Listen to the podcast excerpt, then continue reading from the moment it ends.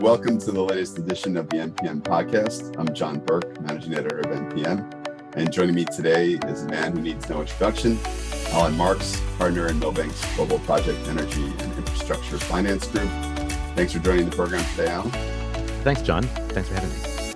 Um, so he, uh, Alan, has dropped by today to talk about the project finance landscape of 2022. Uh, he, you can also see him next uh, at our U.S. Development and Finance Forum in three weeks' time at the JW Marriott Hotel in Houston on April 5th. Uh, but uh, let's get to project finance first. So we're only about two and a half months into 2022. Alan, uh, I'd just like to just get your thoughts at a higher level about where you see project finance going uh, for the rest of the year and how do you place it in terms of relative to 2020 and 2021 uh, there seems to be a lot of issues which make it seem like 2022 might still be prolific, but just maybe a little bit slower relative to those other years. But I'll let you take it from here. Yeah, we can look at headwinds in a minute, but right now I'd say we have a lot of tailwinds. Uh, 2022 is already, you know, very very busy, uh, even you know year on year. Uh, solar, uh, solar plus storage, standalone energy storage, uh, wind, both onshore and offshore. Uh, certainly in the U.S. market, I mean, there's just a lot of activity. Uh, we're also seeing a, a sustained interest in uh, secondary transactions, whether that's refinancings, uh, you know, USPPs or, or uh, long-term debt that takes out construction debt or mini perms, and of course, tax equity remains, you know, very robust, uh, and M&A because a lot of assets are being bundled and, port- and, and, and sold off as portfolios or uh, you know even whole companies are being acquired. So I, I, I expect this year will be you know very very robust uh, you, you, asked about 2020 and 2021. You know, 2020 we had COVID hit, and there was a period in the second quarter where markets, uh, not just renewables and not just financial markets, but markets generally uh, for commodities and other things were very dislocated, and we had rapid drop in demand and uh, a lot of uncertainty. And whenever there's uncertainty, people are, I think, have a difficult time uh, with investment, with valuations, and with confidence. Uh, and many of these projects depend on just that long term contracted revenues uh, and confidence in deep and liquid markets. So that ended up being much more short lived, I think, than people expected. And we, we saw pretty robust activity toward the end of 2020. But in 2021, you really saw a lot of activity squeezed into one year that would have otherwise happened over a two year period and the continuation last year of historically low interest rates, I think, uh, really fueled the fire, as did the Federal Reserve just dumping massive amounts of liquidity into the banking system. And all of that money needed a place to go. So, combined with federal stimulus uh, and a surprising rebound in demand, I think we saw, uh, you know, just a massive amount of investment and financing activity last year. Headwinds, I think the biggest one on my mind this year is supply chains and supply chain disruptions. There are many more projects that could be funded and built. Uh, it's not a shortage of liquidity. It's not even a shortage of, of contracts or locations. Uh, many more could be built if you had a supply of modules and panels and inverters and cables, uh, uh, labor. Uh, if you look at even at oil and gas, go out through outside the renewables market. You know, we people say we should drill more in order to have more oil and gas because of the global energy situation. Um, people who prefer cleaner, greener energy like solar and wind might disagree with that. But the fact is, even if you tried to ramp up oil and gas production domestically, it's going to take you six months before you could move the needle on on price, and that assumes you have skilled labor uh, uh, upstream. It assumes you have rigs that are available. Uh, when we don't have that, so I think supply chains just across the economy, but especially in energy and especially in renewables, uh, remain kind of the biggest headwind. The only other headwind I'd mention this year would be uh, rising interest rates, and that I think the issue will not be how high they go, but how quickly they get there. So if you see, you know, 25, 50 basis point rises uh, over the course of the next, say, you know, six, seven months, I think the market's already priced that in. If you were to see stronger uh, uh, or higher uh, rises in interest rates or, or, other geopolitical shocks, shocks that, that affected liquidity, then I think that would be a bigger headwind. But right now, supply chains are, are top of mind. Great. So, um, shifting over to, to PPAs, um, you know, again, we kind of see it in our uh, daily coverage of um, of PPAs of all shapes and sizes at this point. um, you know, signifying a um, a decrease in the amount of utilities, big utility long-term PPAs that are out there, and kind of a shift more to corporate PPAs to, to virtual VPPAs. We've seen plenty of that, but it you know sort of signifies a shift in um, you know the way these contracts are structured and um, you know there was always this um, ecosystem of a mini perm construction finance market tied to a longer term finance whatever uh, that turned out to be whether a private placement more prolifically or, or a term loan. Um, you know that, was matched with the length of the ppa and um, you know curious to see your thoughts about with these shorter term ppas how that might change uh, the financing ecosystem um, as far as matching um, these longer term financings with uh, the length of the PPA? Yeah, it's a good question. Uh, so I, I, say first, we, we have to look back at why the market got spoiled or used to relying on long term PPAs, power purchase agreements, uh, especially with utility off takers. So I mean, I remember doing work 30 years ago. We had standard offer four contracts in California. We had most of the market being fueled by long-term PPAs, those were especially gas-fired power plants, where uh, you looked to the utility off-taker for duration, hence the long-term.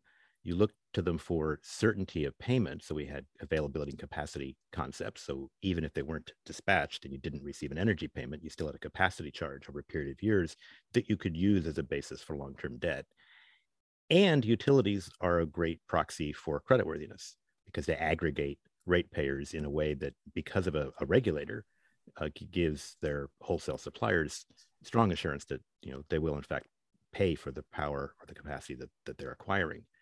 Um, you know why is that? Yes, because regulators make sure that utilities don't borrow too much money, and utilities are allowed to recover their costs by um, raising their rates in ways that are that the regulators find reasonable. Now, when you have a disruption to that picture, what do you lose? Uh, you may lose the credit quality, but I would say a lot of the virtual PPAs you mentioned are with financial institutions that are creditworthy.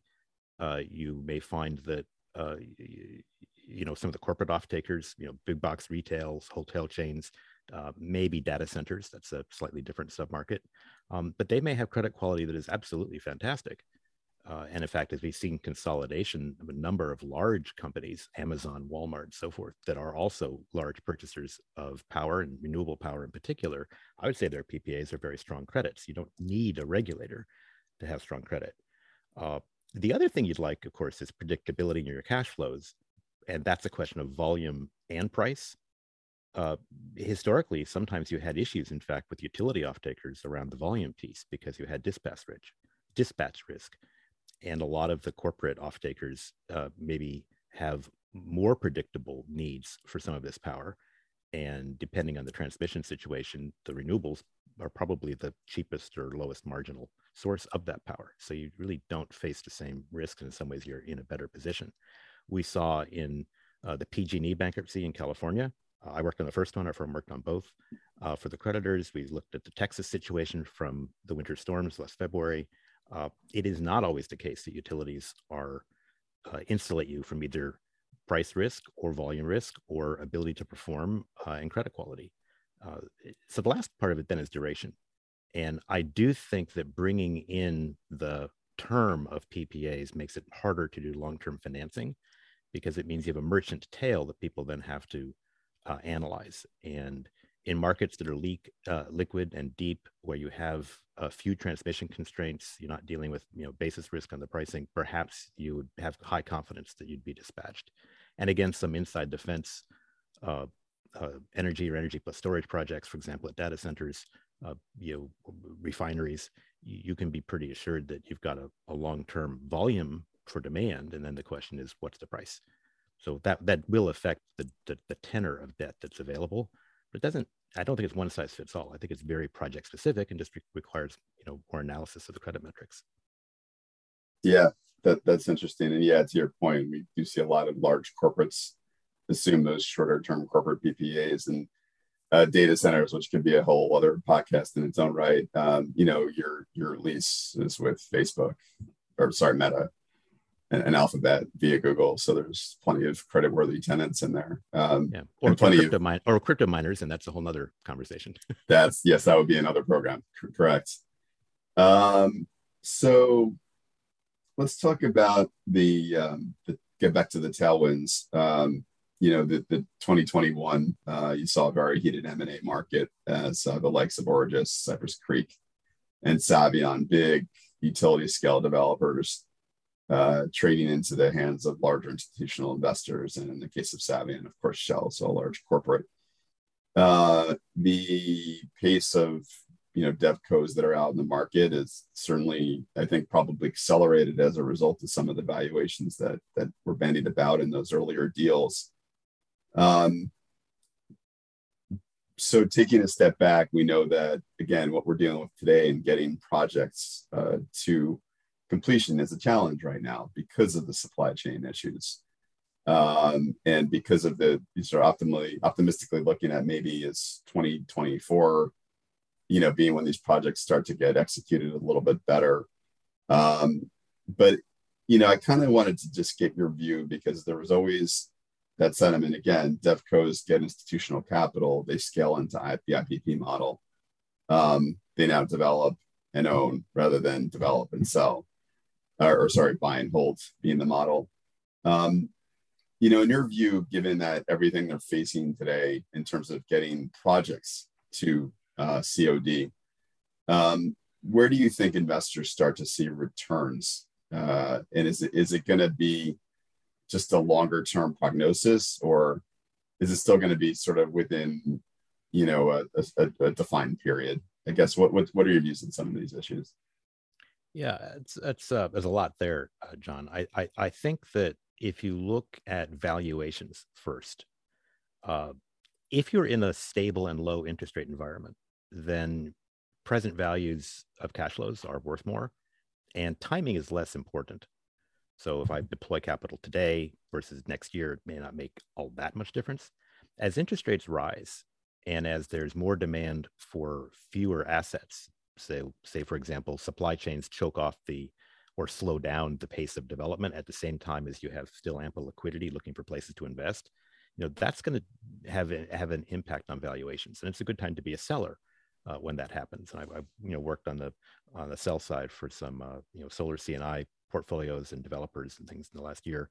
Uh, I would say being a seller is a good thing, but then you still have to redeploy the capital. Imagine you're a private equity fund or an infrastructure shop. You sold this stuff, and now what do you do? You still need another place to deploy it.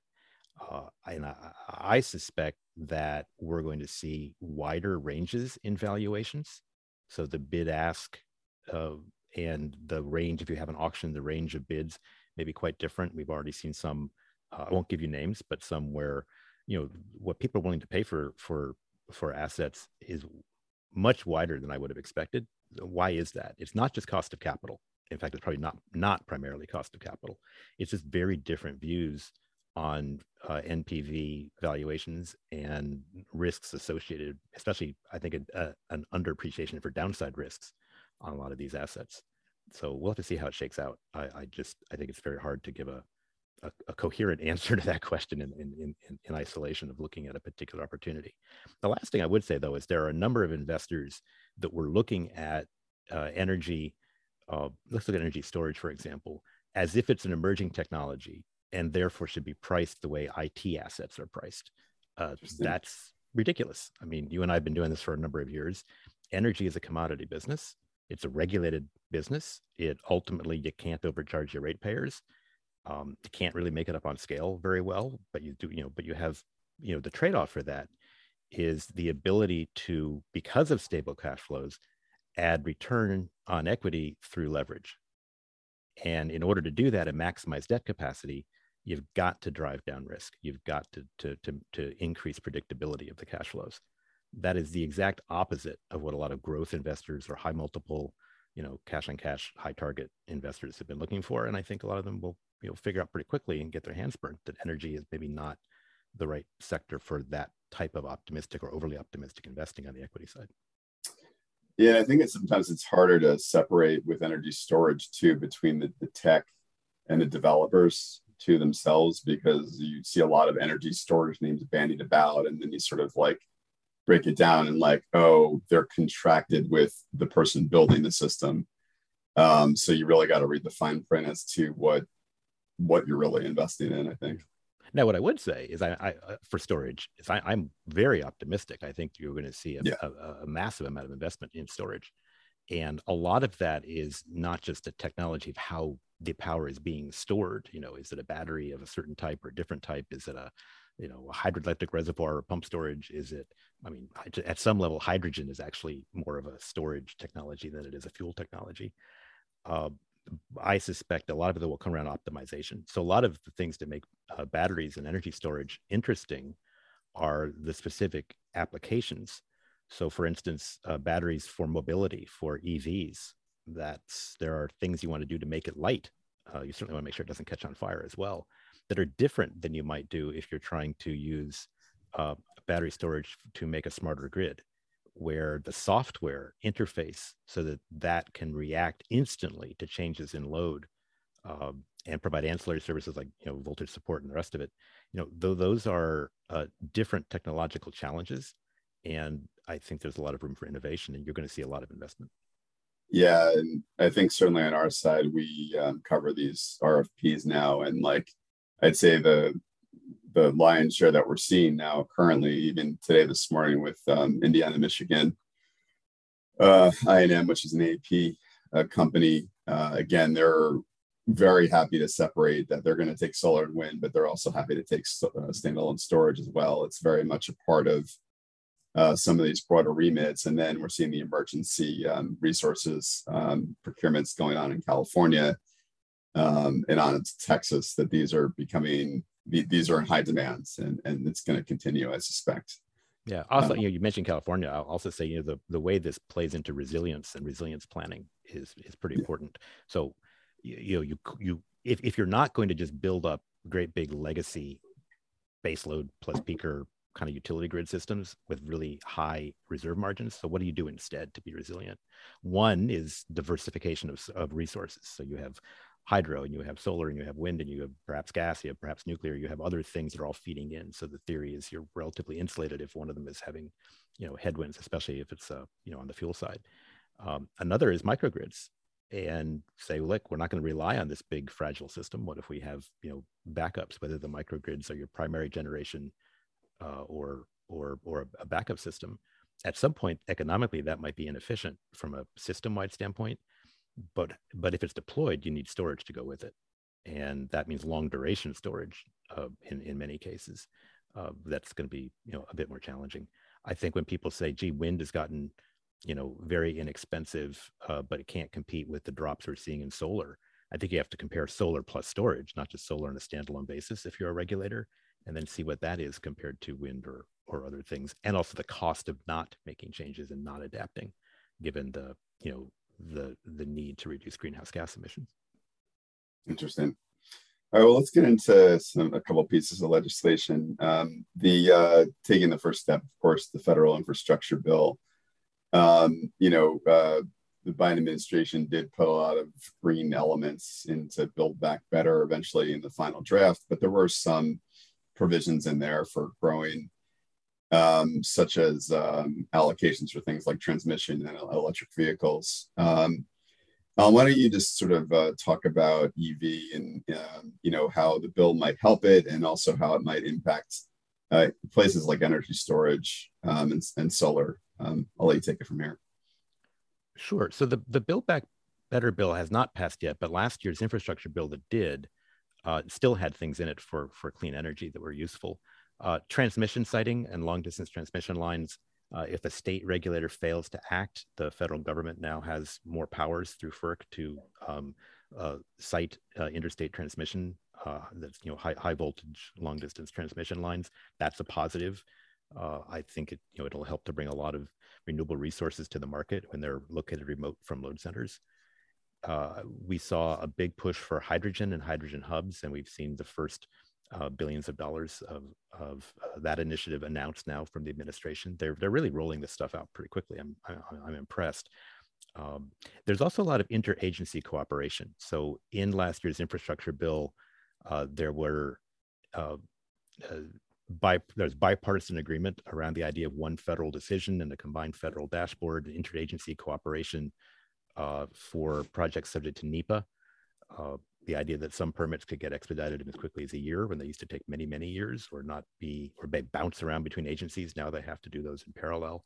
Uh, those were initiatives that were uh, prompted by the Obama administration and supported by the Trump administration, and now are rolling on the Biden administration. So politics does not always get in the way of, you know, things like permitting reform. Uh, there, I think interesting. You look at EVs. The administration just announced, uh, the Biden-Harris administration just announced five billion dollars, kind of the initial uh, piece of their rollout for a nationwide EV charging network on interstate highways uh, that was part of the funding included by Congress in last year's last November's infrastructure law. And states are allocated it the same way they are, you know, their ordinary uh, federal aid transportation monies. And if a state does not use its money or doesn't apply or doesn't get its plan approved by federal highways, then the EV monies could be used in that state instead by localities or municipalities to make applications that are approved by federal highways. And failing that, the money could be reallocated to other states so some states could use that. You could imagine Texas, California, Florida, you know, a lot of people, a lot of impetus for EVs, big markets potentially for EVs, and power grids um, that you know can support with their growth the increasing demand for power from electrification of of transportation and of vehicles. But you compare that to a state like Wyoming.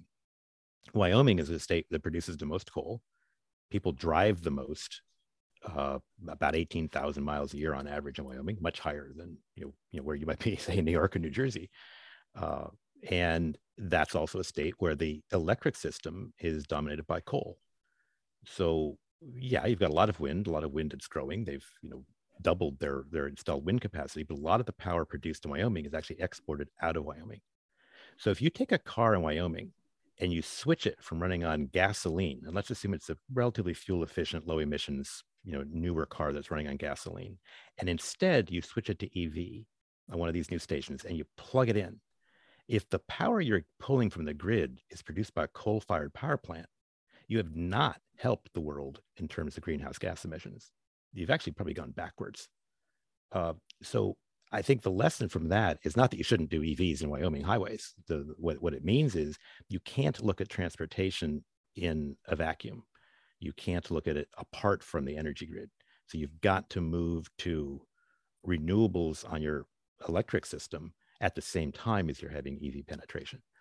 Uh, and when you look at power demands coming in from from from digital infrastructure, from 5G, uh, telephony, I mean, all of that's going to really increase the growth rate for electricity, and and so it becomes all that more important that Build Back Better's provisions for uh, you know clean fuels for uh, for tax credits for wind and solar and all the other incentives that are contemplated, that they be done in a way that's responsible, that goes in parallel, so that you you, you do in fact have uh, a, a, better grid. The last thing I'd say is in both these bills, there are the, the new law and the proposed bill, uh, there are initiatives that are coming out of the administration and that are supported by both parties in Congress toward domestic manufacturing. And we looked at supply chains before right? So this is tied into that, the idea of you know making us in, insulated from globalization, which I think is not really going to happen. But uh, you know, supporting domestic manufacture, supporting domestic jobs, those are laudable goals. I, I don't think anybody's opposed to them, but they do have unintended consequences potentially with respect to projects, uh, you know, bumping up against those same constraints that we talked about at the top. Labor, do we have enough people to do it?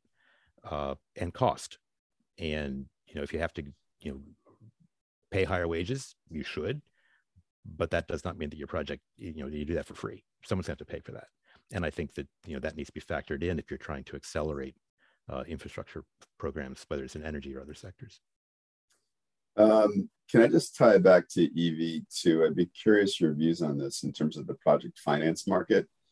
Um, because we haven't really we've been given lots of concepts out there about how this is supposed to work. Um, I think the most tangible thing in my view has been that the bus um, electrification program tied to microgrids, tied to pluggers at these various depots, uh, and a huge, you know, municipal component to all that, and a huge corporate element to all that. Um, but then you know everything else you know in terms of residential uh, markets and uh, corporate markets you know there's been a lot of widespread things. I'm just kind of wondering in your view if there's going to be larger uh, infrastructure like projects that come to market that need project finance and what shape it might take. And is this something that's going to happen or is it never going to really approach the level of a solar farm or a wind farm getting financing on that same level or you know offshore wind which will be tomorrow's challenge i guess but your views. Yeah.